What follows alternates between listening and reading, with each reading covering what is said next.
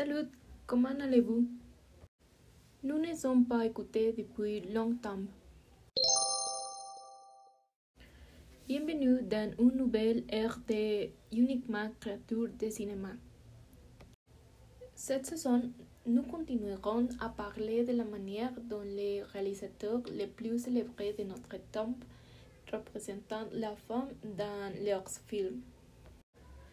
Nous avons déjà parlé de la façon dont Woody Allen, Almodóvar et Godard ont représenté la femme dans leurs œuvres et répétant certains schémas.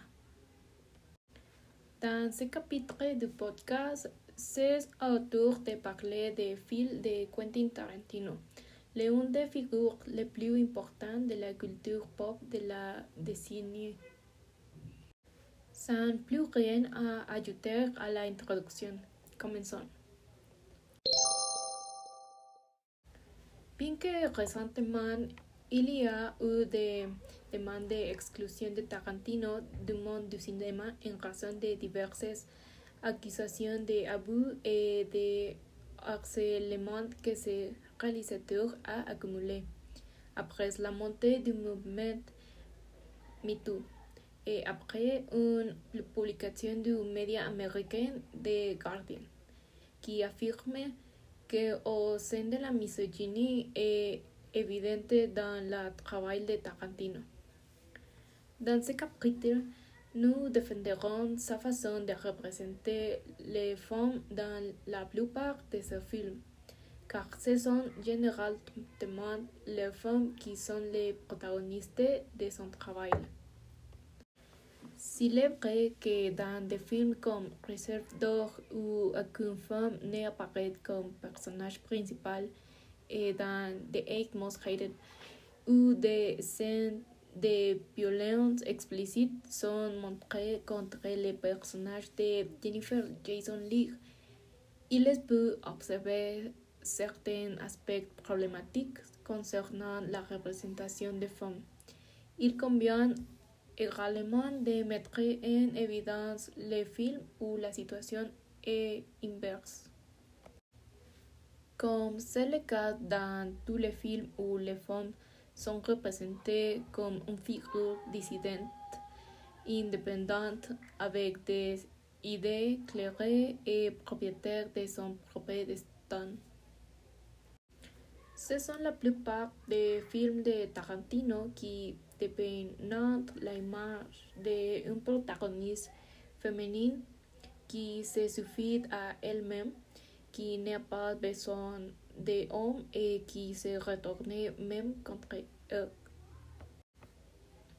Euh, le premier et le plus emblématique exemple de ce type de représentation est Kill Bill, où Beatrix Kido la décision de se venger de tous ceux qui ont fait du mal à sa famille, allant l'encontrer du pardon et des attitudes conciliantes. Un autre exemple clair d'une figure féminine intelligente et puissante dans la filmographie de Tarantino est le personnage de Shosanna, joué par Melanie Laurent dans Inglorious Bastards. Ce personnage représentait un juif au milieu d'une bande de nazis et parvient à tous les vaincre en collectant non seulement des, personnes, mais aussi en des historiques que le régime avait envers les peuples juifs. N'oublions pas non plus le grand Jackie Brown, qui apparaît dans le film du même nom, sorti en 1990. Cette femme commande des crimes généralement associés aux hommes et maintient une attitude forte et sûre en tout temps, faisant croire à tout le monde et tout est sous son contrôle. Ce n'est pas là que se arrêtent les exemples un peu aussi citer Mia Wallace, un personnage qui fait déjà partie du mainstream. Mia n'est pas exactement un modèle, mais est représenté en spirit libre. Il faut aussi mentionner Sharon Tate qui apparaît dans les derniers films de Tarantino et qui représente une femme réveilleuse et réussie, malgré peu de dialogues. Dans les figures non protagonistes, on retrouve aussi une représentation d'une femme sortie du moulin et révèle par exemple Oren Ishii dans Kill Bill Tom 1, qui est un meurtrier inclément à cause des circonstances de son passé. Aussi dans cet homme, nous avons la figure de Gogo Yubari, une femme qui, malgré sa jeunesse, a une grande force.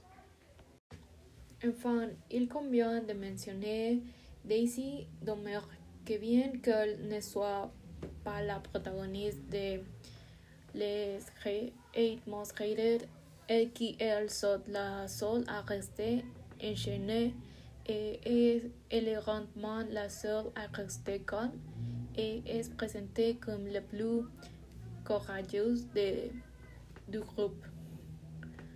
Um, comme on peut le voir tout au long de ces parcours, les personnages de Tarantino ont rompu avec les schémas que le cinéma hollywoodien a imposés à la figure féminine.